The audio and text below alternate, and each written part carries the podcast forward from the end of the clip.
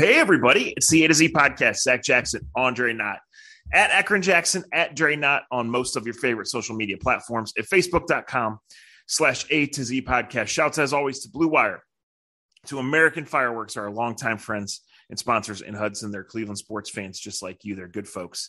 Uh, and they're always open at AmericanFireworks.com. If you go to the store, you tell them A to Z sent you. They've been known to take care of you. Andre, it's been a long time. Um, you've been Who on you? quite a journey. so who, who I. is this? Where where are we at? Who is Yeah. this? What's So going on? where are we? Um, it's Tuesday night. We are both in our own living rooms or Mhm. offices or whatever, Mhm. and we finally got to do this. It's been too damn long. Um, too damn long? and I, you know what? Let let me say this part. I haven't even really talked to Zach like away from having to figure out how to talk to you No, guys. it's not been much. it's just been crazy. Yeah.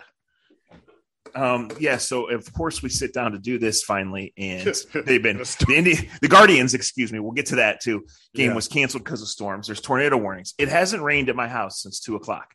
Well, we Same. sit down to get going, and you can hear the thunder. So like the power's going to get knocked out. So yeah. So how much how much ever of this podcast you get, just appreciate because we expect now with everything that's already happened within our day and within our time, we expect to get blown off at any Yeah. minute because of the because of the weather. Yeah, so um, I don't even know where to start. I, I you know, we can I get could- to everything. Um, Yeah. You you were on a ten day road trip. I don't know how many days you were actually on it. Um, uh, s- I made seven to ten, I believe. okay, yeah, and so that's where I wanted to start. Under normal circumstances, I would have asked you, "Hey, this is the first time in two years you're back doing it, um, Yeah. full time travel, and you know what's a normal routine, right? With with access and things." But then it turned out to not be. So go ahead, tell us. Yeah, I'm, glad you set it that, up that way because, uh, I, mean, it started off great. The first road trip was great, even though that was a long trip. But uh, we're still, you know, I, I'm not gonna say we're in a pandemic, but we're still in something, uh, and you can still, you know, catch things. And I know it's different and it, it affects people differently, but after three days, and it just and look, I don't want to sit here and. uh I don't want to sit here and complain or say cry poor me because there's people that got it way worse. And let me say that first and foremost. Um you know you still want some normalcy in your life and whatever you do. And we, we we're, we're close. We are close. I still believe we are close. But um the last five six days zach and people out there that are listening has been a, a, a reminder that it ain't it ain't all the way over just yet. You still got to be pretty careful. Um and it you know hell I gotta. I'll say it this way. I won't put everybody's name out there, but damn near everyone I travel with that's on our our working team that put us on air um has come back positive in the last week But somehow, some way. But not But you. not me. And I've. I mean, Right. I've tested. I've tested like six days, six times in the last seven days, and somehow, some way, um, I'm still here. I don't know how. Uh, you know, some family members are going through it as well, but I wasn't even around them. I was out of town. So uh, you know, it's a little bit like that Christmas into January time that we all had. A little bit of that's going around, and I'm hopeful that once we are the parties that I, you know, work with and and, and deal with daily, once we get through these next five, six, seven days, hopefully we've gotten over this hurdle and we don't have to look back. Is the hope? Yeah, and like obviously you guys are going to have to go through extra precaution because there's a competitive issue here and you're around the team and they want the games to go on and they don't want I know the Indians or the Guardians and I'll get to that too. You're right. They had three players go on the list, right? And one of them was immediately able to come off, but like it's two still the three. Well, see, that's the thing. Two out of the three were able to come. And, and and once again, I'm not complaining. It's just where we're at. Um, players, and I think this. You know what? I'll have this conversation because we need to have it. Every player doesn't run when they have feel a couple of symptoms because they're vaccinated or whatever else. They don't run and say, "Oh my god, I think I'm sick."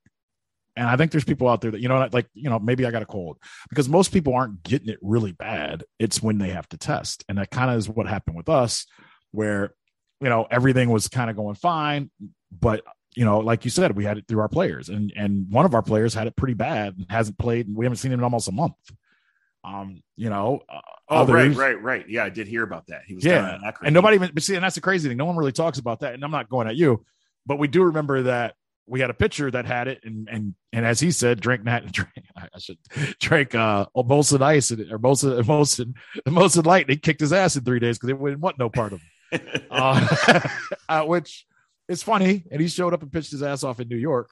Uh, but it's not like that for everyone else. And I, I, guess the point is, is once somebody does test positive, they start looking at close contacts, um, and it changes the game. And you know, so I don't want to sit here and tell people don't test, uh, but you know, our situations are different. We, like you said, uh, I think if we didn't get on planes and trains and automobiles, we literally, you know, we left New York, uh, you know, took an hour bus trip to the airport, then a six hour flight to California, then a 45 minute another bus ride, uh, multiple buses to the hotel.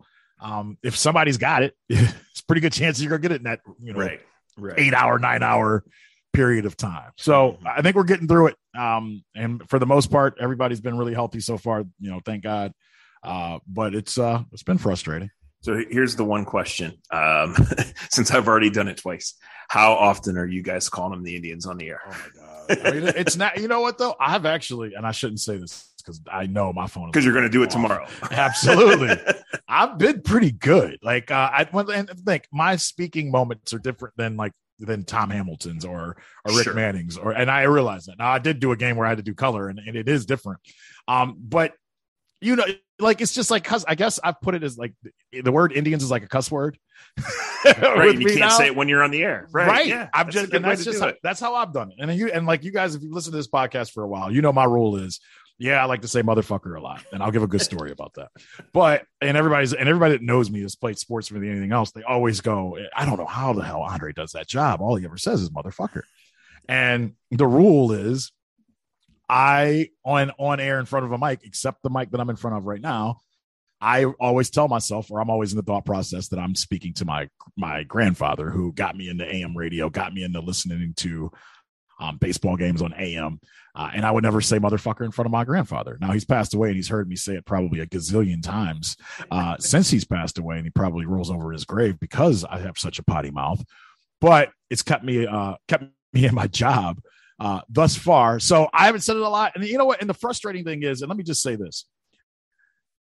It's it, it, like I had someone, a, a, professor, explain this to us, to Matt and I, because we t- discussed it. And you know, like it's part of who you are. Like Rick Manning was drafted by the Cleveland Indians 40 some odd 45 years ago, whatever, right? right? Then he played for him for like eight, nine years. And like and then he's done TV radio for him for 20 plus years. How do you, you can't expect someone just to lose that because it's it's part of exercise. It's when he sees baseball, he sees red hat, he sees red, you know, it's Indians. Um, it's coming together. I think the harder one, to be honest with you, Zach, I think the harder one is to not say tribe. Um, and I'm still in the middle, and like I don't like like I love nicknames. I hate when people make up nicknames. You know that, like, you know, like, I, like I hate yeah. forced nicknames, and everybody wants one right now for this, and I get it. Like guards isn't too bad, I guess. Um, uh, like, but I, I like them to happen naturally, and I guess I'm in the business of making it happen naturally. So we'll see. I haven't gone out of my way to do any of those yet, um, but it is hard. And let me say something and stop right now. I talked about my grandfather, so I have to. Um, I got to speak about yours. I know you, you, you guys lost your grandfather over the time that we haven't done uh, this podcast. I know um, how he was looked at by you and your family and, and what a cool character person he was and is. Um, and I've told you away, I'm not like those people that have to send things on Twitter or things like that. I think some things we can still do personal. And you and I had the OBJ talk. So I've said this to you, um, you know, away from here, but my condolences and my thoughts for my family go to your family because I, am sure that was a tough couple weeks. It's probably still tough to go through. Yeah, thank you. Um, you know, it's tougher now um, because initially we were kind of celebrating like 99 and a half is pretty good. Hell yeah. it's a really good run. Um, I didn't remember it being that early, but there's something that we found through, you know, he retired, I guess, in 1981. So, mm-hmm. I mean, he lived an entire life. He's, I was going to say, he, he's been retired your whole life. That was my whole life. I, yeah. I would have guessed a little bit later. You know, when you're that young, you have vague memories of things, but not anything clear. Right. right so right. I would have guessed it was more like, um, you know, when I was six or seven, but it was when I was two. so yeah, that's crazy. Um, yeah, and so you know, it's sad the finality of it. It's sad. My grandma, um, you know, having to go to assisted living. They, they lived in the same spot for 68 years, Trey. Jeez. and they've and they've loved each other for that long too. My my my we mom. Can't be nobody can love us for six weeks. no shit. My mom called to cancel their Beacon Journal subscription. I mean, they'd had it for 68 years to the same address them. and under the same phone number. Well, there goes the Beacon Journal. I'm the last one standing. you and Kevin Dunn and my parents. Yeah, so there's there's three. I'm a I'm a Beacon Journal digital subscriber. I I support local journalism. You know so that. you can read newspapers through the you can read newspapers through like like and have the same feel. And I, I love asking you this as a writer because I have it too. And I and I'll be honest, most of the Beacon Journal stories I read are online, especially when I'm traveling. But I still get it out of the mail. I still get a little bit of it, and I this is the nerd in me, and and you'll get it. I still skip after I pull out the Beacon Journal from my mailbox as I'm going up to my house. Yeah, see, I, I have. There's times that I have gotten the print, but and I still like that.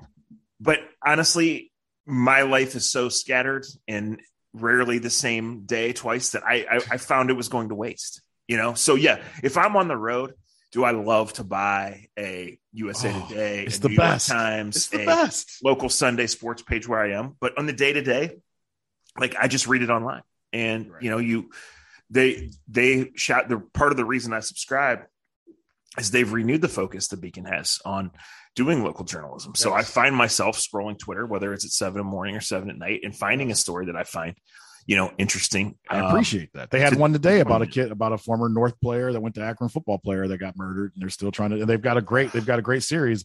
But that's the type of stuff I love in newspapers. Like they got a great series on unsolved mysteries in Akron, Ohio. Yeah. So one more thing, since since you brought it up here, um, you know, you've always said the, that public speaking or obit writing are the things that I do the best, you know, and I wrote, I mean, it's been a month now, right? Or shit, it's been six weeks, but five, six weeks. Um, you know, people have been just awesome, like talking, praising, you know, not only what I wrote, but just my grandpa, because a lot of people knew him. Um, I mean, he was around and shit, like he was, he was going places until two months ago. God bless like, him. God know? bless him. That's what I love, though. That's how you should go. Man. yeah, no. Um, but I, I said like it was easy, you know. It, I, I, mean, when I finally finished it and wrote it, um, it broke down. But like, I knew what I was going to write. Yeah, you know, I I knew, and it, it, and I thought that it was important the way that we did it, and that my mom wrote the actual obit, and you know had um, heartfelt thoughts mixed with the proper amount of sarcasm and tribute to the character right. that he was. And then I got to write a little longer. And like, that's how he would be, you know, he never wanted a funeral. Now, part of that is his, his friend's been dead for 25 years. Let's just be honest. Laugh, that's funny. Right. Like, but like, he would want to the stupid jokes, offensive jokes, ridiculous right. jokes that he was telling us from the time we were 10 or 11 years old he like that's how he wants to be remembered.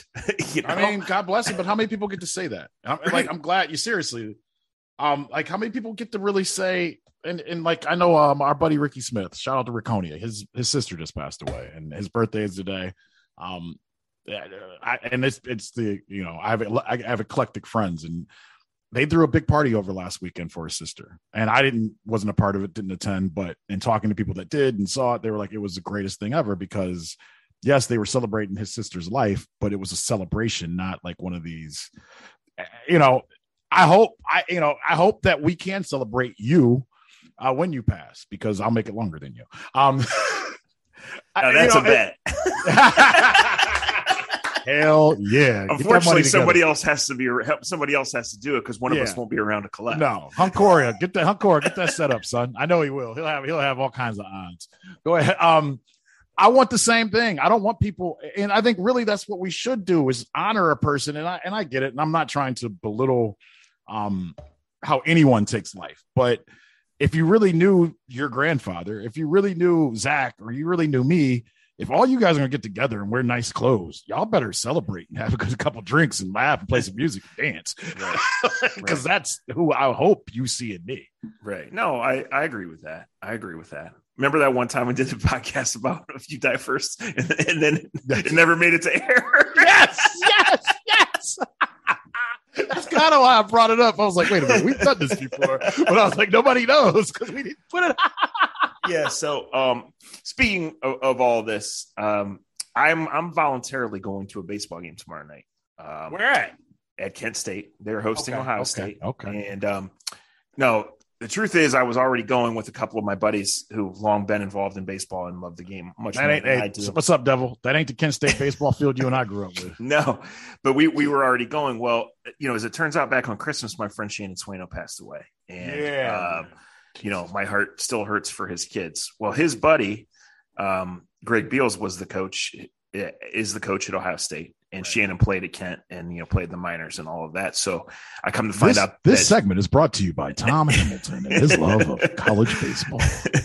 um, I come to find out that Shannon's 10 year old son is throwing out the first pitch tomorrow Oh, night. shit. So, um, you know, I thought I was going for a couple cocktails in a few innings. Um, you are. There's going to be some emotion, though, you know. So, listen, um, drink the calls while you're here, hug the ones you love, Yes, you sir. know. And uh, I, I, I would say I don't exactly have baseball fever, Dre. oh yeah, I'm, yeah, I'm been- glad you said that. But how do you feel? What are you? Well, what are you going? through? This has been And that's be careful saying that around me right now. this has been the longest damn winter. And just today, I was out and about doing a couple things. I came around a corner and um, down to the right, down the hill was a park, and the grass was green and the fields were lined. I don't know if it was for a little league game or a high school softball game or whatever. And I thought, you know, I guess I processed what the date actually was, and I'm like, yeah, like let's do this. Let's let's get this damn winter over with, and let's do this. So I have watched um, some of the games. You know, it's busy with the draft. Uh, I, I I have not watched a ton of the NBA playoffs. I think in round one, you know, you didn't really miss much. Uh, Golden State's just starting here. I, I got to watch the second half on Sunday at Golden State Memphis, and I immediately wished that'd be a best of seventeen series because I think it's going to be really good. But but No hey, doubt. like No let's let's have some normalcy. you know, right. um, this coming Saturday is The Derby. the well, yeah, but it's also the inau- inaugural Memorial uh, Shannon Swaino golf outing. Oh my god! So Why are you killing everything? I'm sorry. Yeah. Like I'm like No, oh, no, no, bad. I'm just saying. bad. Um, Scott so Foster just ejected Dillon Brooks. Oh my god! This So hopefully the weather cooperates, and uh, hopefully it's all good. And like I, I will get to the big ballpark here before too long. you better. Um, I, I, I like you know, I always laugh because people people think they have us completely figured out, and they do, so to some extent.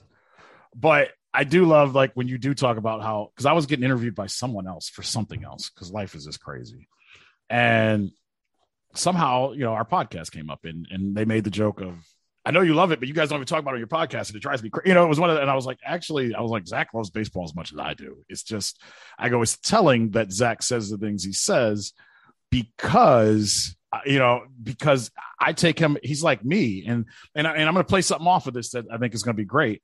I go, we both grew up like, yeah, we both love football. Yes, we both love basketball, but like, it's not like I always say, it's not. I go, it's not like Zach has. It, it comes off this way. I go, but I kind of get it. Like it's hard to love something that doesn't always love you back or fit when it doesn't look the same way. I'll give you an example. Now I've had a crazy tough week.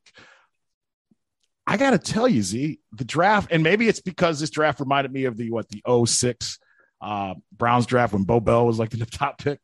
It just didn't have a lot of sizzle for me. Now, in saying that, my last two months of my life have been just hectic, and we went from you know like I went from my baseball's not going to start till May to you know two days later I'm in Arizona and the season has started and, and everybody's got COVID and here and it's today and I haven't done a podcast, I haven't talked to you, I haven't been able to see friends, family, whatever. I got to tell you though, the draft used to be one thing that you know even through my job I have found ways, as you know, to keep up with the draft just like I'm keeping up with the you know who how many pitches the guys throwing. I wasn't that way today or this year, and and may, and, and you know, and I'm not saying it's right or wrong. I just don't have the same uh, pull that I used to have for it, if it makes sense.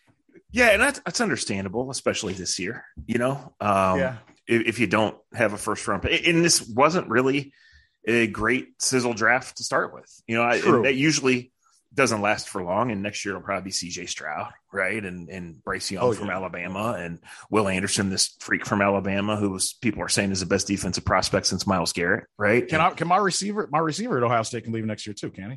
yes, and I mean you got to think both those guys will be top ten picks. Bef- yes, before before our, our our pod is over, remind me of his name. I got a story I got to tell you. Jaxon Smith-Njigba. About, about Jack. All right, I'll tell it real quick right now.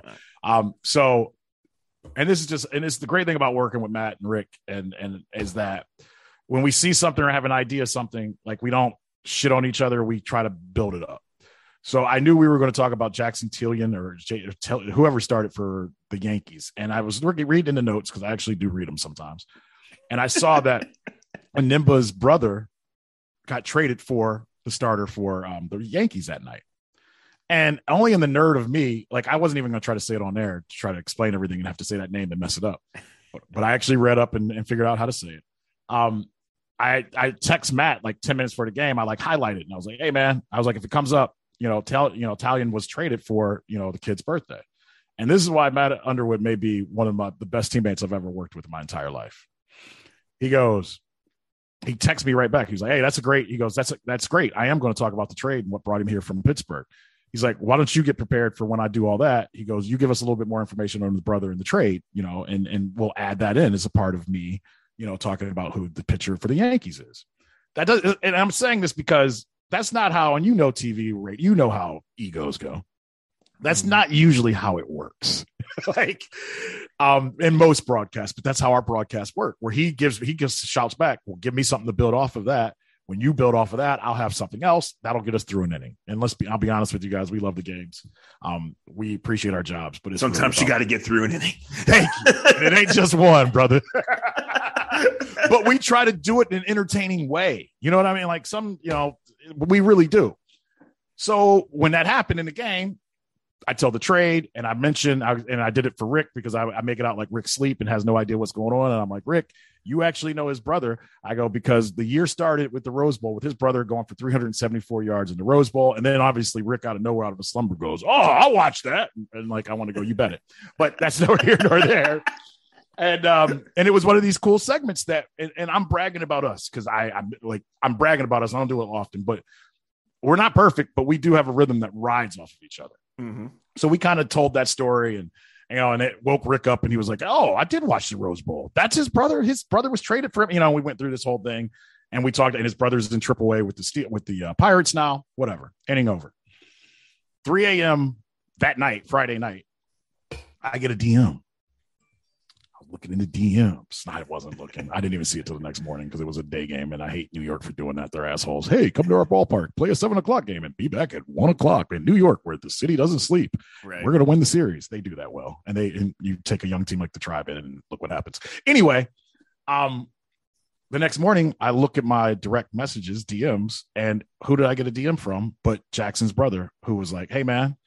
I appreciate you talking about me and my brother the way you did. He goes, we, uh, you know, he was like playing in a minor league game. He was like, our, our family really appreciates that someone would take the time out to know about both of us, to talk about both of us. yeah. I was blown away by that, man. Like, cause just cause it doesn't happen all the time. And, I, and it was like, he was like, I appreciate you took the time out to really fi- figure out, know our family and tell our story a little bit. Well, that's really cool. Yeah. I mean, everybody, it- it- people knew before the Rose Bowl uh, Yeah. about Jaxon. But I mean, you know, right now you got to think Stroud is the favorite to be the number one pick. And, you know, they open with Notre Dame, Marcus Freeman's first official game. Um, probably going to be at night in the horseshoe. Stroud, the favorite to be the number one pick. I don't know if he's the favorite to win the Heisman or not. He's first or second alongside Bryce Young. You know, Ohio State has the running back back, the wide receiver back. It'll be it'll be a big deal. And you know, Ohio State after getting humbled by Michigan last year will has made a lot of coaching staff changes Good- and will be word favored to get back to the playoffs. Good word for it. Yeah, humbled. That's right. Yeah. We all Yeah. need to be humble sometimes though, anyway. So No, we word. do. Um, you know, as far as the NFL draft and the Browns, like, I, I don't know. Um, Let me ask me- you this: Did it happen before? Remember your thought, because I'm being more of a jackass. Um, did it not have as much swag because half these players already got paid? The now, see, that doesn't occur to me because honestly, you, you, these SEC joking. players been getting paid for a long time. For- yeah, so if Ohio true that. State's, let's be True that. honest. True Um, that Yeah. is now the sport is changing. What's out there um, in the transfer portal and these rumors that this Pitt receiver, you know, is is about to get three million to go to USC. Um, three million. He's getting more than the kid that left. I'll tell you this: I don't believe a lot of these numbers, and I'm right. I- How, I- I okay, think how? Do, I'm was right. going to say, how can we find that out though? Because I don't think you're wrong, but how do we find that out? Well, I'll say this: I, I, I kind of said it in a conversation in a group message with some people, and a college coach told me um, that some of them are real. That I, I might be right. Gotcha. That that I don't believe them all, and Well, that a lot of them seem exaggerated. But he says he he knows that that a lot of them are right. So we'll see. Uh, it was overdue. You know, is it going to have to be reeled back into a point? Yes. I mean, we always said like somebody always has to be in charge, and there has to be rules. right, or it'll get fucked up real quick, no matter what it is, and especially with it, young people involved. Absolutely. But the other thing is now you have a bunch of people that have. I hate. I hate the first thought that came to my mind. John Telich helped me because I love you and you always got my back. You always help me, but. It's like, how do you ask a bunch of, of Johns that have been, you know, buying women for their whole life to suddenly come out and they're allowed to be honest about it? it doesn't have the same appeal. Not that I've ever done it. I'm just saying. yeah, no, uh, I mean, look, the best players are still going to go where they've been going, and I know Texas A&M has bought um, more of them than the past, although they've obviously had some good players, right? So we'll see. It's just a new that time. They paid for. Um, you know where where non-professional sports are headed um, over the next ten to twenty years is fascinating. It, it really is. Um, you know, can the major sports leagues? He's like, brother, I got to talk to you for a minute when you get a chance. And I'm thinking, and, I, and Rick's like, did you like fuck his wife or something? I'm like, I don't even know who it is. That's I'm just letting people into who we like. I mean, we we like. Um, and so I go up to the guy and he's like, "Hey man, you, I met you, you know, ten years ago. I've always followed you." And this is an older gentleman, like, and it, it was, and he was like, "I got to know, man, because I, I I do a show in Philadelphia." He's like, "How do people taking this whole Deshaun Watson thing?" And he was, and I'm just like, I'm literally Zach, like, I can't believe I'm in New York City on a Friday night at, a, at Yankee Stadium. And I've got a radio, a drive time radio host from Philadelphia, like really, like, like really wants to know the dirt on Cleveland's thoughts on Deshaun Watson and the Browns and fans. And I'm yeah. like, you know, it was, it was just, it, it was wild because it wasn't even about the draft as much as it was about you know, because he was like, you know, in Philly, man, we had, and, and it was, but it, you know, the cool thing, I guess, not cool. I don't, I didn't mean cool. I think the thing that sometimes for all of us, and this is why I wanted to say this to you before you spoke about the draft. I think when we're in the bubble or in the fishbowl, it is very hard for us to look outside of the fishbowl, how everyone else looks at us. But a guy that does Philly radio every day is like, hey man, we brought Mike Vick back after the, the dog stuff. We had, you know, he went through, he was like, the fans will be the fans. He goes, trust me. He goes, if that kid is that kid, he goes, they're gonna love him. And he goes, and I told people that, and people kind of got mad at me. He goes, I had to talk to somebody who really has the pulse of Cleveland, and I was like, I go, I got no pulse to be honest, not knowing what the next week was going to be like. Yeah, I go, but I think what you're saying kind of lives true, and I think this draft is hard because we are so accustomed and used to the draft being so important. Uh, that I thought this weekend was weird. Now I wasn't a part of it. I, I kind of paid attention. I watched your tweets. What are your thoughts on all of that? Well, I do think that there's an air of awkwardness and uncertainty around the Browns right now, right? Um, on multiple fronts. You know, when you finally, when your coach talks openly about finally having an off-season program and a regular off-season and things like that, and it starts with you don't trot the quarterback out because you're afraid to put him in front of the microphones, that's awkward. When you're getting ready for the season and the schedule comes out eight days from now, and you don't know if your quarterback is going to be suspended, like that, I don't really know. Um, do I absolutely understand and respect that different people feel differently about it? Yes, that's that's part of it. Um, the Browns did this not lightly, but they trust that there's going to be a positive outcome of the cases, of the suspension, of all of that. And they trust that eventually they're going to get Deshaun in the community and that they're going to win games and that the offense is going to take off and all of those things are going to be good. That that remains to be seen. Um, as for what happened on the weekend, wait, wait, wait, keep the weekend. I don't want to cut you off because I want to hear all this because I just I got to speak on that part. Um, I'm not against the move. We've had a discussion about that. The move is the move, but I feel like I got to go back to we're talking about grandparents. But some of the things that like one of the things I learned from my grandfather was like if you make a decision and you're ashamed of the decision, you better look in the mirror and ask yourself why you made the decision. Yeah. And you and I both know that there have been opportunities and times for them to show him more, and they're being very cautious of it. And and they don't want to show him on jumbotrons. Don't want people to know where he was or where he wasn't. And they're, mm-hmm. as you said, doing interviews the way they want to, and that's fine. But it goes back to my grandfather's words of if you really love that person or you really agree with your decision, why would you want to hide it? Well, they signed up for all of it, right? They, yes, they no doubt did. Um, you know how all of that spins forward. A lot of people didn't find my joke funny on the night that the Cavs had the play-in game and the Indians had their home opener. And I asked around and asked some people if the Browns put up a, a big video screen to show some depositions in the gateway in the park. people didn't think that was funny. That's a good joke, but you got but people people don't like. But you know what? What why comedians are great because they tell you the truth in a, with a laugh. That's funny. I, um, that's something they put themselves, but you didn't put yourself in position to say that. That's right. They did. They put themselves in the position for you to say that. Yeah. So who are you really mad at? Yeah. So the schedule will be an interest, you know, look, wow. as long as this hangs out there, right, it hangs out there. And and they're I'm assuming we won't hear from him again until May 25th, the first time they actually practice and it's you open. You just brought up something crazy. And I'm sorry I'm cutting you off. We just haven't done this in forever. And uh, I haven't done a game since like Thursday. That's probably part of it too. Um usually the schedule tells us a lot, right? We can yeah. read between the lines. Like if it comes out in eight days and you see four primetime games and they're all after Halloween. yeah, and it might be that. And it might be that. Yeah. What does that say? yeah. I'll just like I mean, the one guarantee on the schedule is that Houston's going to be a Sunday at one o'clock. Right. What? Because you're just going to move that along. You're not going to. Oh, you don't want that to be front and center. Gotcha. Correct.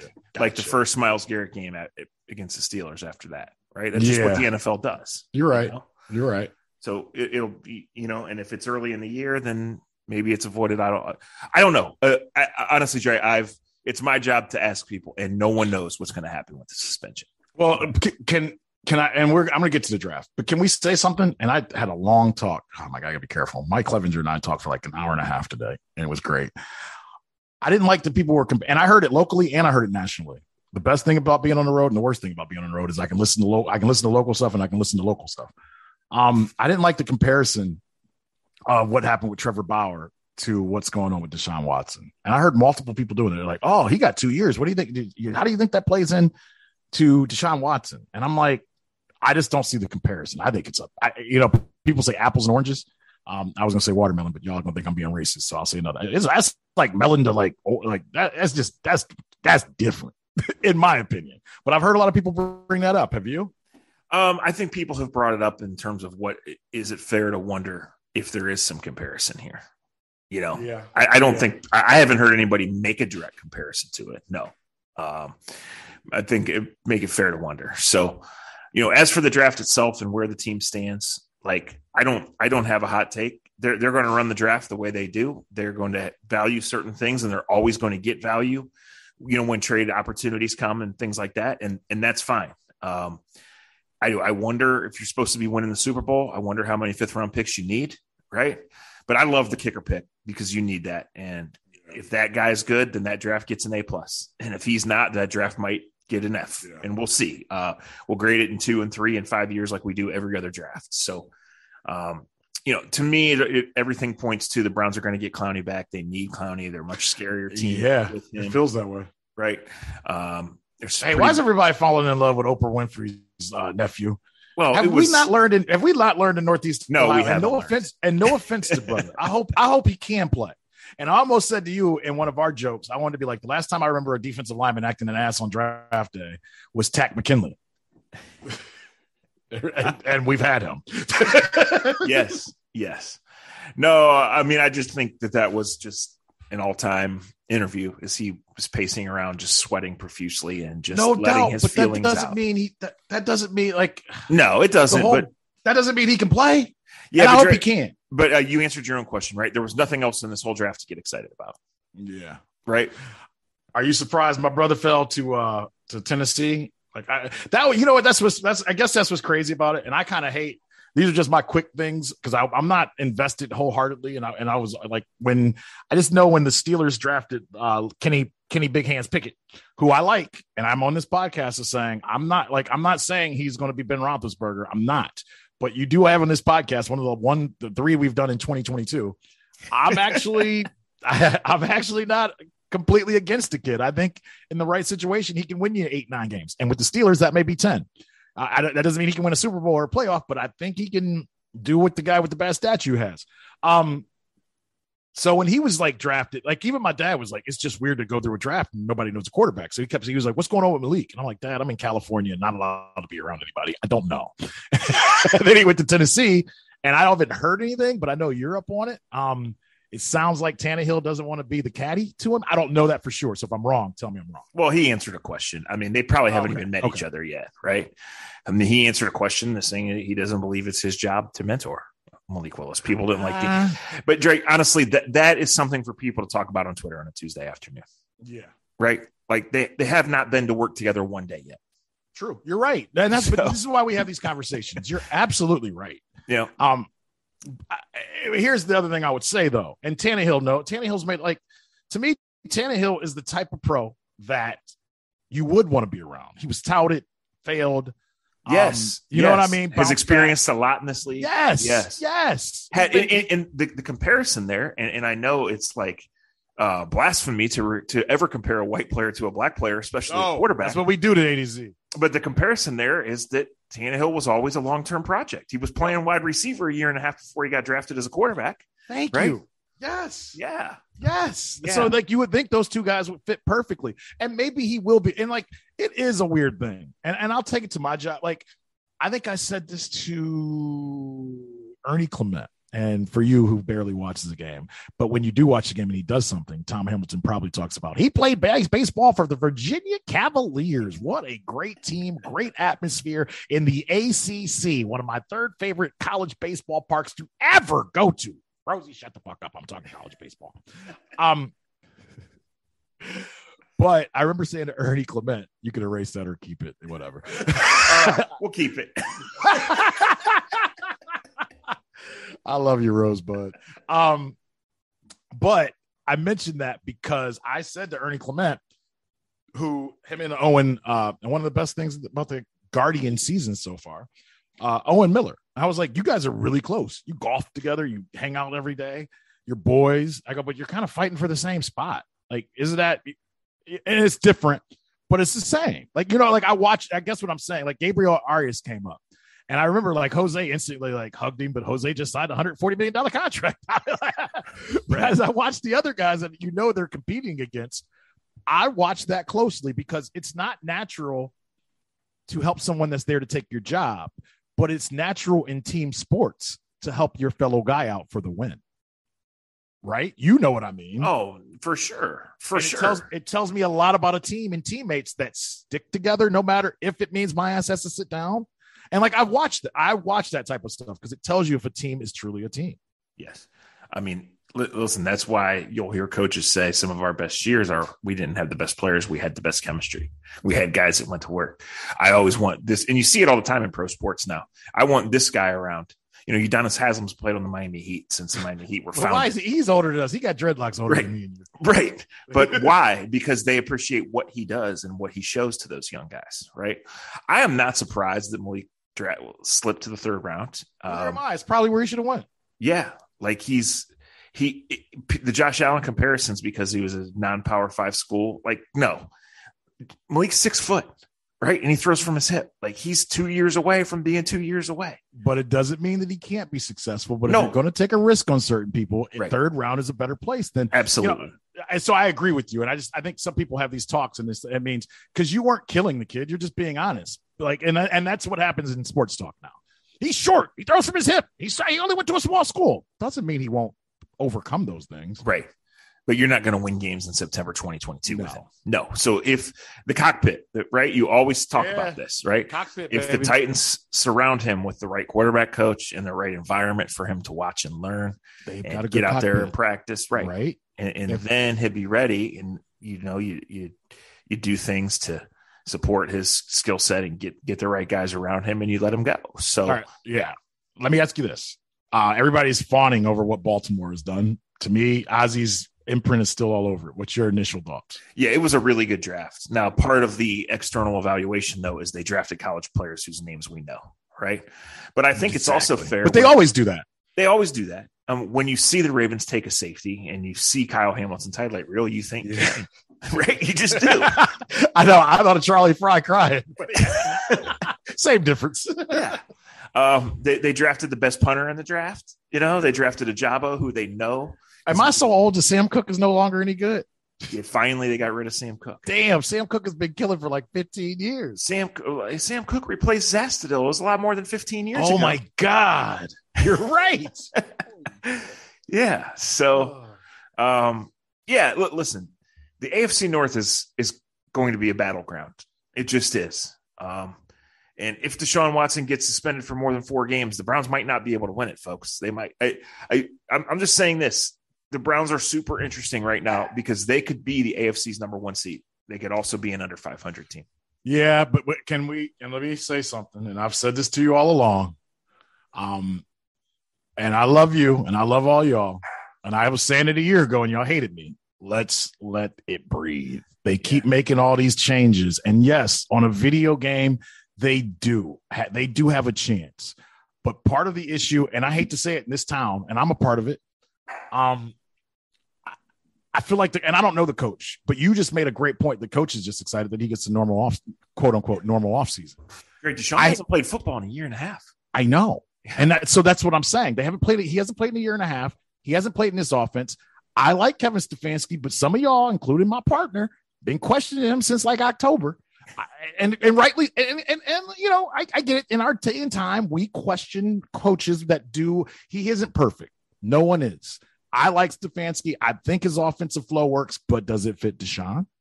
Well, there's going to be a transition period with that. Yeah, there's no doubt. And if there... he can't play the first four games, and and and you laughed at me, and this is going to be my phony grossy moment because he's phony.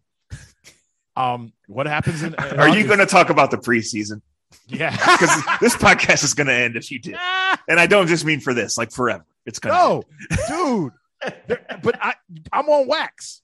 Go back and listen to what I was saying in October, November. I was like, the defense when it come it came together. Y'all were laughing at me. Right. And I was the, like, the offense looks like shit because they didn't they didn't play together. Here, and then all the injuries. It's not all preseason, but when the left tackle's ankles banged up, and I'm not a revisionist, and I don't got to go through everything. But the left tackles, everybody wants to talk about injuries in the, in a statue, and that's why the statue's still good, and that's why a statue looks like shit. um, the left tackle was hurt. Hunt was hurt. Uh, the right tackle was hurt. Then Landry gets hurt. To me, those four guys were more important than six, and they never had a chance after that. And part of it started with pussyfooting through this through the training camp. Yeah, but that had nothing to do with just wide open guys. Just not no. Well, I'm not talking. I don't talk about him. So you, that's on you. Right. My point. I, I don't disagree with that. No, listen. Is, I, you can. I know what you're saying, but I would say it was more of like November 15th when they went to New England and they got completely undressed. Mm. Right after that, the defense adjusted and bounced back and played lights out, played like a top five defense the rest of you the year. Went, you could have went as far as Cincinnati with how the defense was playing. And got nothing from the offense, which yes. never recovered from that. And that's why we're here. Yes, you're right. So I so that's what I'm saying back to you throughout all of this. Um it has nothing to you're do right. You're, they could be the number one seed. They really could. But let's be realistic and let's let let's get through. Uh, here, I'll say this: let's get to September 15th with a relatively healthy team and knowing when Deshaun will play. Well, no, this this is another thing, and and I, I you know I, I, cover the team every day. We haven't really talked. It's been touched upon, but it hasn't gone any further, and it's just because of the time of the year, Dre. Right. Like if he does get six six games, right, and then so you come in and you get 42 days of training camp you know, and you get 28 practices and three preseason games and two joint practices and, and all of that stuff. Mm-hmm. Oh, and then he has to, you know, for the last, be listen, listen right, to Zach. The last six of those 42, he wouldn't be able to be there if he's suspended. Right. So, so what do you do? Like that, we don't have How an do answer prepare, now. Right. But How you, do you prepare it, for the season? Certainly. Right. It How certainly affects everything yeah. you do. And there's, and as you said, and as you said, even if you play Brissett in the last two, because there's only three preseason games, right? Like, mm-hmm. uh, so let's say you play him, you know, the second preseason game, you play Brissett into the third quarter, which they probably won't. And why would they? Because you know Dobbs would have to be your starter. Uh, and I'm not even, I don't know why you fools listen to these national people telling you six might come in and play. I will become, I, I can't say what I was going to say. No, let me say um, this. Let me address that. Okay. Some of these national scoop people are so beholden to their sources inside the building that they, they, will, they, they will say anything that they're spoon fed. Right. And so when the Browns stance, we were trying to protect leverage that's frankly been non existent for six weeks now. Right. Um, and they say Baker's on the team and we're not ruling anything out. And they go on, they're, they're lying to themselves and therefore they're lying to their consumers. Yes. It's just flat out. Be, they, right, you can't see a foot in front of you. No. Right? It, it's just like the same bullshit. They go on and oh, so and so is going to be considered at four when they're, you know, NFL Network people are treating this the week week of the draft. They're going to consider so and so at four. He went forty two. No right. one was considering him at four. But that age has been giving me. But that age yes. has been giving me some great uh, scoops for the last the three four years. Yes, yes, that yeah. agent's been feeding me, so I got to help him feed feed his guy. That's really what happens. That's You're exactly right. what it is. Oh, I know. But the, like my whole thing is like that ain't happening. But to go back what you asked, because I think it's a, a great question and I will say to our radio com- compadres, and there may be an announcement about my radio career coming up this week too, because I am a radio free agent, but staying away. Um, I got a great story for you on that too. Um, this is the real conversation. If he gets four games, how long do you play him in the preseason? If he has six games, how long do you play him in the preseason? And like, where's the middle ground of preparing the guy that's going to have to play the first month and month and a half of the season? Yeah. That's going to be a, a headache. I will agree with you and Kevin Stefanski that there is value in this time of year, right? And it's not necessarily the hour that they're allowed out with the quarterbacks no. the next week, right? It's it's in team bonding, it's in getting getting in these meeting rooms. The Browns clearly had a culture problem last year. They clearly had a split locker room. They're right. Mm-hmm. We tried to tell you that for months. A lot of you wanted to argue. First thing, first chance they got, they shoot the quarterback out. Right. John Johnson wasn't allowed to go to the game in Green Bay because of COVID. He was on Twitter telling the coach to run the damn ball. Run the damn ball. That doesn't happen, guys. That doesn't happen to healthy franchise. It's not the end of the world. No. You know, of course, their competitors come out and all these guys, and that's part of where they who they are, where they get and who they are. Yes, but the shit doesn't happen with good teams when you're no. having good years. No. So there, there is value in the work, obviously. Um, there is value in the Browns finally having third year of the same system, same coaches, same schemes, because they should be able to use this time, which in the big picture doesn't mean a lot, but they can hone in on some things, right? Reinstalling, tweaking, saying this doesn't work, introducing the rookies at a whole other speed, right? So right. there is value to all this, and there will be value in the preseason too. The days with the Eagles, uh, and then how the preseason games are handled and how just kind of the dog days are handled. I mean, Stefanski had a really light camp last year. Mm-hmm. It's I the modern like it. NFL. It's the like it. it's the modern NFL. It's Jimmy's and Joe's over X's and O's. I will go back to this, even though he's old, minute and doesn't have but three coaches. I never seen Belichick have a spring like that. Well, or a preseason, and that doesn't mean it's right. I he just, does joint like, practices every week. He believes. right. He makes them, and like there, has got to be a medium place, and we don't have to have this conversation now, but it is better to have it now. I get not killing your players, but it's the game of football, and I don't want to sit here and, and, and be Dick Butkus about this, but there has to be something, Zach, to August. It has to be something to like you. Just it's not a fucking video game.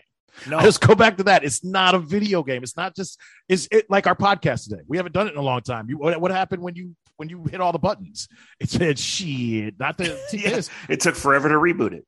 Right. It and did. it's the same thing getting ready to play an NFL season when all of them are looking at you and want to kill you. No, that's that's right. But the main thing is you got to have your dudes, right? No and doubt. if you no lose, dude, when the Ravens lost J.K. Dobbins last year, uh, playing him in the preseason, yeah, like, okay, I'm glad you brought that up. A Keep less going. established coach could have been fired for that. Yes, but like, I'm that's glad not you brought exaggeration. No, but I'm glad you brought that up because you're hitting it on the nail. But that's Ravens football. They kept losing guys and they kept playing guys. Now you and I can look and say, well, last year was a wasted year with this quarterback that you're going to have to give crazy amounts of money to. And I'll say, you know what? You're right, but that's the risk you take. But that's Ravens football. If they do lose a guy, and they lost like four guys, if you do lose a guy, it's still in our personality. It's still who we are. And you know what? Our fourth string guy is going to play 15 games, 12 games, fumble, be terrible. We're going to pick up Adrian Peterson, who's trying to find out where is all it. Never, I, I got to stop with these bad jokes because he's in trouble for domestic violence. The point being is because they are who they are, they are two weeks away from being a playoff team. You're right. They had a lot of good players still. They just lost most of them to IR. Yeah, I mean, they, they, were playing fourth string safeties at corner. No at doubt. But what does that build? I, I, I hear what you and they look. The Browns don't have the same. Um, they don't have the same cachet to do what the Baltimore Ravens do. I, I'll give you that. But at the same time, to get to where the Ravens are, they've gone seasons where Jamal Lewis blew out and they found some kid named Priest Holmes. They found some year where where you know um where Darius Thomas gets hurt and they find some ugly kid named Suggs or find you like or Bart Scott like I think the story of like who the Raven and now it comes from the GM and president being the same and drafting the same type of players, and I, it's just like we do with the Steelers. there is something to. Hey, the Steelers lost their best run. Yes, it starts with continuity in what you do, yes, and, and yes. finally, maybe the Browns are getting there. So, So- beat so so have a real preseason. All right, I'm done. I won't, won't say have- So, Um, um, the Kentucky Derby Saturday. I don't know a thing. I watched one prep race, but it was like totally accidentally. Like I turned the TV on. I don't know. Um, I'll look. There's a horse called Barber Road. So for uh, locals here, maybe he's worth. But I don't know a thing about. I don't know. You know who's Jack? Who's the trainer? Who's the jockey? I don't even know the status about Baffert after all the the drama from last year. So um, I will look into that over the next few days, and we'll see. Um, oh, got- speaking of betting, two, I got one or two stories to walk away with. So just tell me when you're ready. Go ahead. all right, no. So I, I wanted to bring this up to you. I had a broadcast question. So this Okay. was the first weekend of the of the baseball year. It was the second day, second game of the year, Saturday game in Kansas City. Right. Mindy and I went out to Youngstownish, met up with our friends, and um, where we were sitting having a little lunch and hanging out, like almost all the TVs were on the Masters. Right, which, make, Which makes makes perfect sense. sense. Yeah. But way at the other end, there was a big TV and it was on the baseball game. So wasn't really watching it. And certainly the volume wasn't on, even if Right. I, I was, right? It was the pregame show. It, it hadn't started yet. Yeah. And I saw the pregame show go towards your bet of the day, your Bally's bet of the day. Oh yeah. And I just thought this has got to be Is a it- little awkward because it's not legal here yet. yeah. Yeah. So well, I just, Bally's Bally's is in the game, man. And and they're full- it's just a show of, what's to come.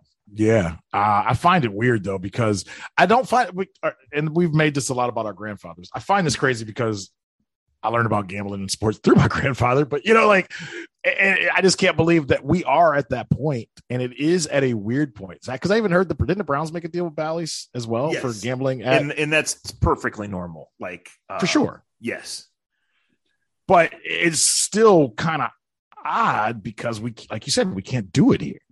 And I am, and I will say, I am learning things of like, hmm, that would be a fun bet. You know what I mean? Like, I never had thought that before, but now, like, when we do these, I'm kind of like, eh, the over under on how many hits, or if you, you know, like, Sure. I never thought of baseball bets that way, but it's like you said, it's a part of our, it's a part of our, it's a part of our, you know, our world, but it's not a part of our world because it's not legal yet. Yeah. Yeah. No. So I just thought that was interesting because um, just a reminder of what's to come. And, and I think I've said this on here before. I, I know I have. Like when you go to a legal state um, for a sporting event, every billboard is a legal sports book. Yeah. Every radio station, every commercial is for the legal sports book and their promo of the week. Um, a great story I got to tell you, but I and we're only seven months away from it being here. Yeah. So, um, It's common. It's a part of it's a part of our culture. No, I have a. I don't have many baseball bet winners in my life, quite frankly. But a few summers ago, I went to a game in Pittsburgh with my friends. Went over to the casino, which is right next door.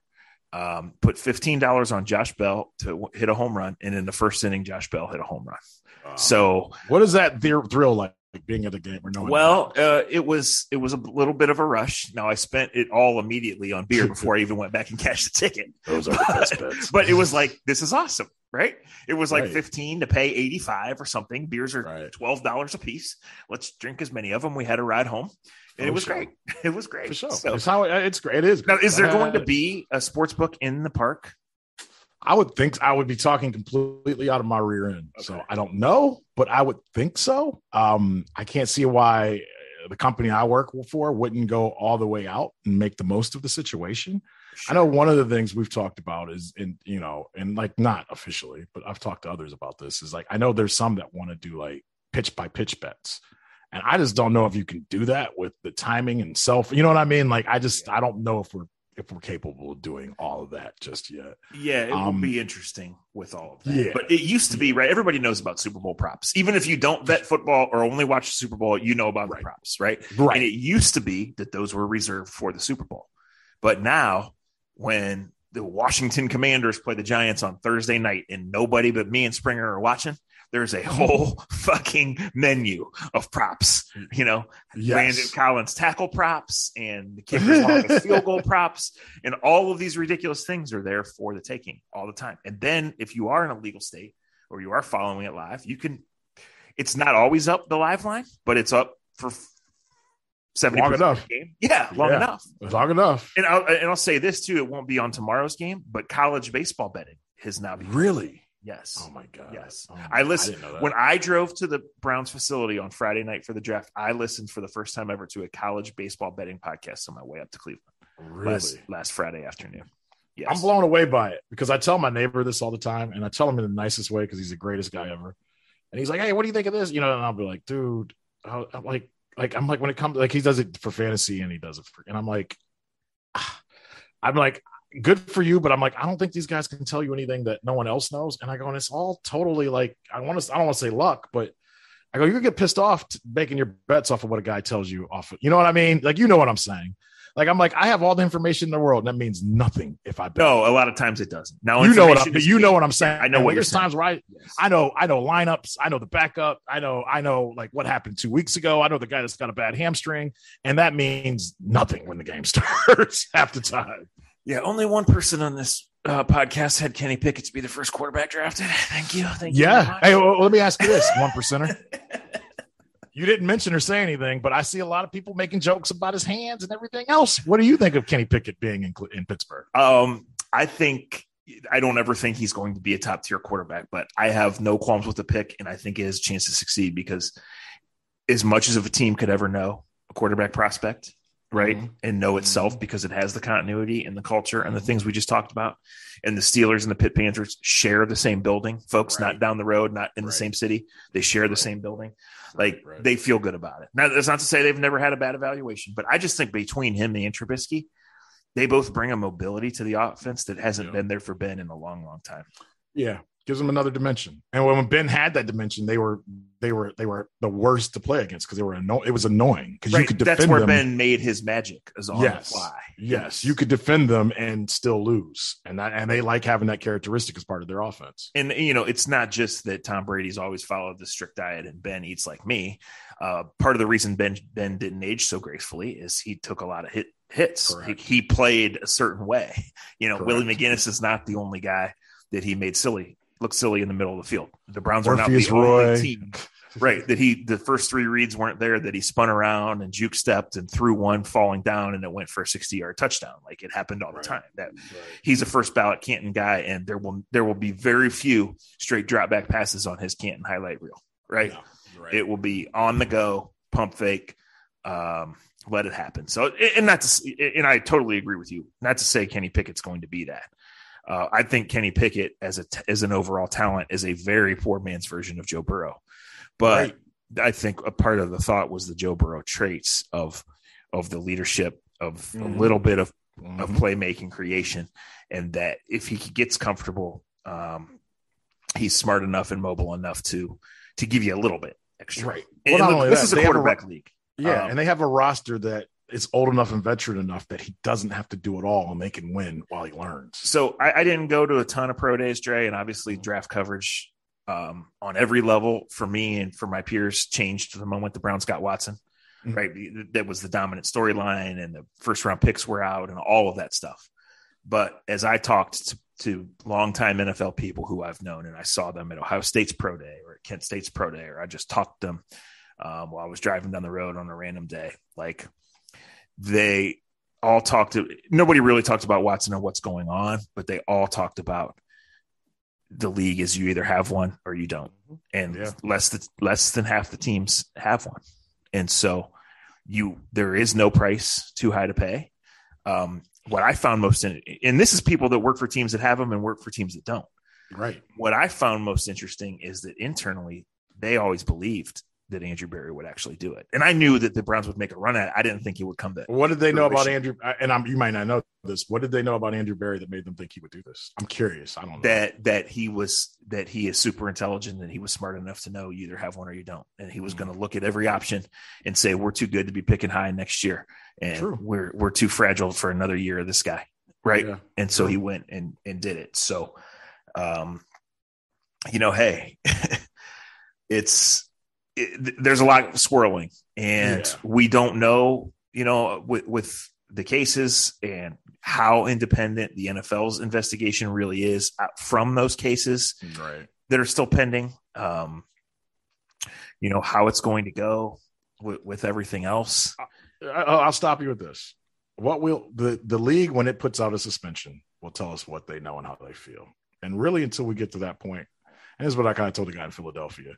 It's all speculation and us just throwing sure. shit at the wall. No, it is. It, it is. There there is an there's a little bit of uneasiness with the Browns, and I think I think some of it in the fan base, Dre, too. Honestly, is not necessarily tied to Deshaun Watson. It's that yeah. twice in the last four years now, this team has had huge expectations and it's fallen on its face. Every no time. doubt. No so there's a little bit of not buyer's remorse. Yeah, yeah, yeah, trepidation. Trepidation. Yes, uh, yes, yes. Like, show me, show me you're actually going to be good. And look, that's what they. That's who they are. They don't deserve for us to trust them just yet. They don't. No, you know, like they like too. they're still yeah, they still have not done enough for me to just go, I trust and believe in everything. Yes, so, right. So I'm I'm okay with that. Yeah, like, sure. The Browns okay. are good now, right? Like, right. They, the Browns right, think that they're good enough to start the draft at 68 with a backup corner, and then then take a kicker in the fourth round, and they might be, and they might be. But here's here's what drives here's here's one of these things that like, and I know there's no real answer. How do you trade for Amari Cooper what you did, and they accept it? And this goes back to the money and what's going to happen with the statue and then you take a, a, punter in the fourth round. Like, you know what I mean? Like, that's so convoluted from what we learned growing up. Well, the, the reason that Amari Cooper went for that is because the Cowboys were just cap strapped and they had to do exactly. it. And the Browns said, we're going to make this trade because we need really to ensure player. that we get him. I mean, they, they, knew, listen, they knew what Christian Kirk was going to demand. And Amari Cooper is 100 times more accomplished than Christian Kirk. No doubt. Right. Um, I would be curious to know because you'll never get a you'll, well you never get much of anything out of Berry. Um, if you listen closely, I think sometimes you get something right, not on the surface, but For if sure. you go back. But hey, I, would be I'll, curious to know what they really thought. Like if this Tyreek Hill and Davante stuff, if they saw it coming, and if they thought they could be involved or they could just couldn't wait. Because listen, mm. Amari Cooper is a super accomplished player, and Amari Cooper is the number one receiver on this team. And Amari Cooper, I think, is going to have 90 receptions and do all this. But you know, Amari you're Cooper, too, you're, you're far. Yeah, yeah. You're, but I'll say this with the quarterback situation and not knowing who the quarterback was going to be. Yeah. They had to go for somebody like that. Well, Amari Cooper's already on the books for long after Amari Cooper's retired. Like this is a huge financial commitment. Here. Yeah, but but see that I think I know what you're saying, and I'm not as smart as they are. But I will say this: Amari Cooper, you know exactly. I, I, I got a pretty good feeling in their room they know they can get 75 to 100 catches, 12 to 15 if things go right. If they go wrong, he'll give you 850 and 75 yeah. and four touchdowns. But he'll play every game. He'll move chains. He'll know where he'll be. Tyreek can give you 15, 16, and 11 touchdowns, or he may go off the handle and do something to his baby mama or kid or to somebody on his team, and you may not see him the rest of the season. And you need a certain type of quarterback to get the ball to him. I think with with Cooper, he's the type of guy that whether you have, uh, you know, whether you have Mahomes or whether you have Burrow or whether you have the statue, he can run the routes to move the chains for you. That's my opinion. Just thinking about it. And you guys have probably heard me say this too. The Browns missed so many layups last year. Yes, and those are not only big plays in the moment, but you never know when you convert a third down in this league what it leads to right? Sure. And how it opens it up the next time you hit it and the safety gets caught leaning towards it the next time you run the same exact play. Amen. And I I, I don't Amen. think I, I can't sit here and say I'd be doubling down on my own initial thoughts. I know if I said it, that Donovan jo- Donovan Peoples Jones could be a Pro Bowl receiver, but Donovan Peoples Jones with a real quarterback and some personal maturity mm-hmm. and some polish to his game could be a really damn good receiver. No, like, no. really good. I agree. I agree. right. Uh, and he he has not been consistent in any regard. None. None. None. And that's okay. And that happens with a lot of receivers, a lot yes. of players. Yes. So that you can't give up yet. But you're right. He needs to mature. And you know what? I've gone through this with a couple. With I've watched baseball players, and some don't realize the clock is ticking because they're mm-hmm. so young and so into the situation. Um, they don't know the clock is ticking until the clock until they actually hear the clock tick. Hey, when Donovan Peoples Jones goes in that room in, in next month or next week, and you don't see 80, you don't see, you know, 13, you don't, you know, like usually, Zach, that opens young players' eyes of, oh shit, this goes fast. Yeah, and I better do it. Right, right, right. I, like, yeah, literally. No, the, the common denominator on all the late round receivers and all the guys that have come out of nowhere is they've played with good quarterbacks. They have. Right. That's not to take away from what they've done and how they've worked to get there.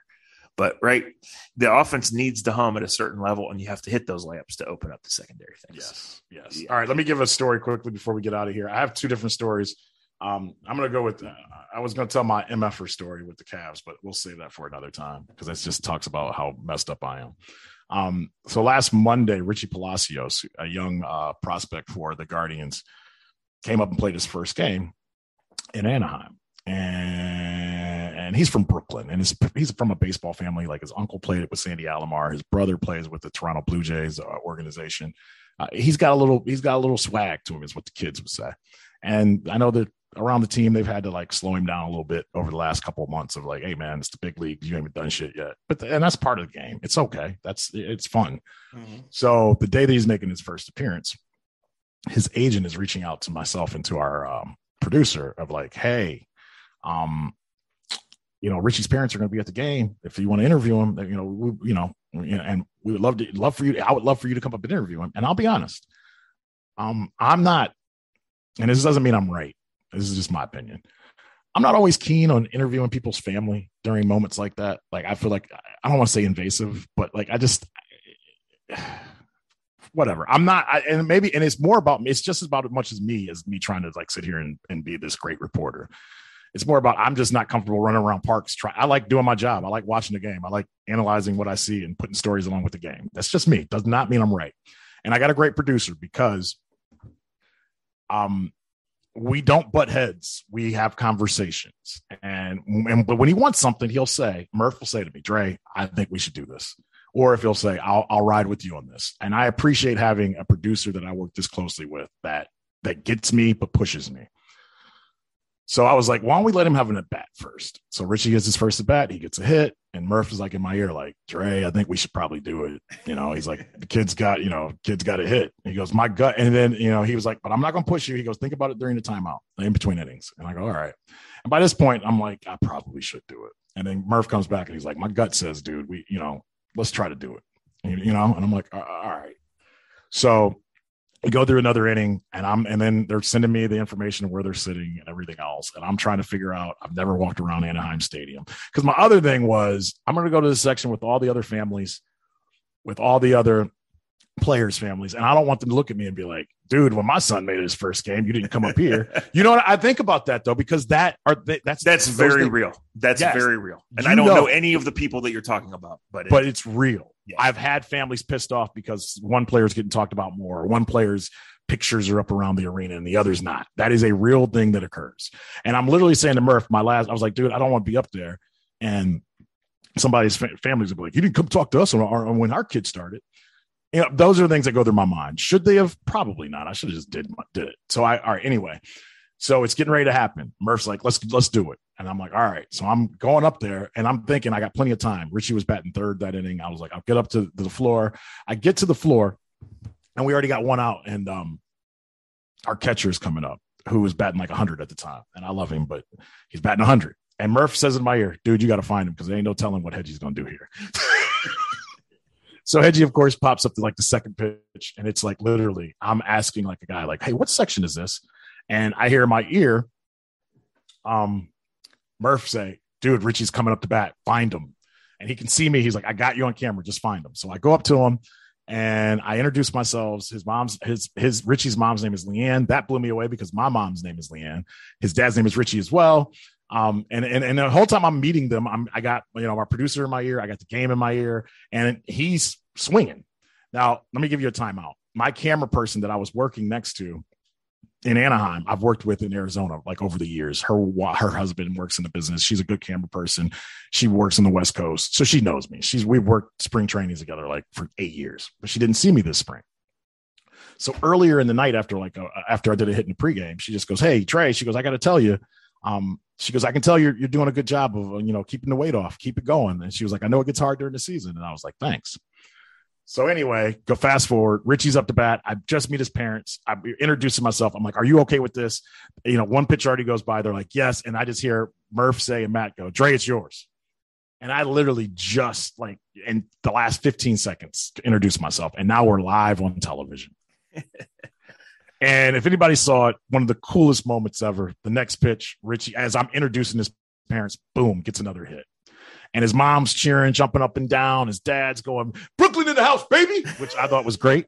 I think it's great for me. I've reached an age where dads now re- represent their their boroughs when their kid gets their first or second hit in the big leagues. But his mom killed it because his mom ended everything by saying, I just want y'all to know Richie got all his talent from his mama. And it, it was just a great moment. MLB's run with it. You know, everybody, it's, it was a great moment That's for cool. Richie. That's That's really cool. But here's the kicker to the story. So after that, and like anybody, if you knew what was going on, you're in the background, you're laughing your ass off because you know I literally like that just happened by the skin of my teeth, and I'm breathing hard because I was running up there. So there is laughter in my ear of like, "You lucky son of a bitch!" Like everybody's like, on Twitter, everybody's like, "Oh my god, Andre, that was great," but everybody that I work with is like, "You lucky son of a bitch." so I get back down to the I get back down to my spot in between innings, and you know, and but I'm trying I'm trying to be you know I'm trying to do my job, so I'm trying to like all right, you move on to the next thing, no matter how good, no, no matter how bad, you move on to the next thing. You can't stay on one thing. So I get back into like my little area in Anaheim, and very politely, the camera lady turns around and she says, "Trey, that was awesome." And she goes, "And I can tell you this." I told your director, Fat Andre would have never made it.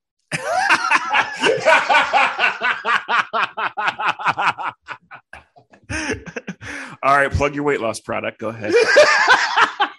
I didn't need one after that, right? I mean, I didn't even know what to say. I was like, "What?" She goes, "Fat Andre would have never made it." I was just like, "Wow, thanks, Uh, hun." That's classic. That's Yeah. classic. oh. All right, so the Padres are here for two tomorrow, and then then what happens? And then we get the Toronto Blue Jays and Vladdy Guerrero Jr. here for four games over the weekend. Uh, that'll be a tough series. And the up and down Guardians who either get swept or sweep you, um, they're on the uprise. Let's see if they can hold that on. They got two tough teams here. And then after Thursdays, or after, excuse me, after Sunday's game, uh, we get on a bird. Maybe I'm allowed. I think I'm allowed. And we will go to Chicago for three. And then we'll go to Minnesota for three next week. So a lot of road games early. Dude, we've only had six games at home. Yeah, I mean, like I said, I haven't tracked it every day, but I know it hasn't been many.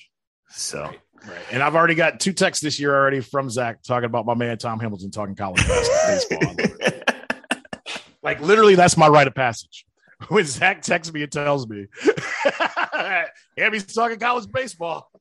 I mean, listen, the Steven Kwan story was phenomenal the first week of the season, right? Phenomenal. What, But I turn it on and like I I just found out about it, and now I'm driving somewhere and I turn it on, and it's not even about Steve. Like he's going on, he names five of his Oregon State teammates, Yes. Well, they all got drafted though, but they Right. like three of them were drafted Right. first round. but no one knows who those guys are. I do, but right, I know, I know. Well, Nick- Nicky Madrigal now plays for the Cubs. The catcher is not up with Baltimore yet. He was like the number two pack pick in the draft, but that's what Hammy lives for, Zach.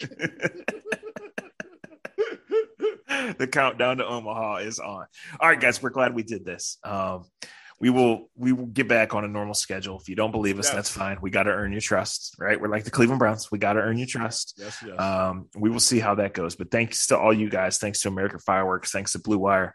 Thanks to all this, um, and thanks to Mother Nature for allowing us Yeah. to do it tonight. So, long day at the ballpark tomorrow. Um, get your bet of the day in for the pregame show, and uh, we we will see how it goes. So, Don't hang up. I want you. I just sent a picture to Zach of me in the back seat of Hammy driving, and look at the three faces that, that- in that picture from last week. I never want to ride with him ever again. I love you, Hammy. I really do. all right. Thanks for listening, guys. Talk to you soon. Konnichiwa. Ring.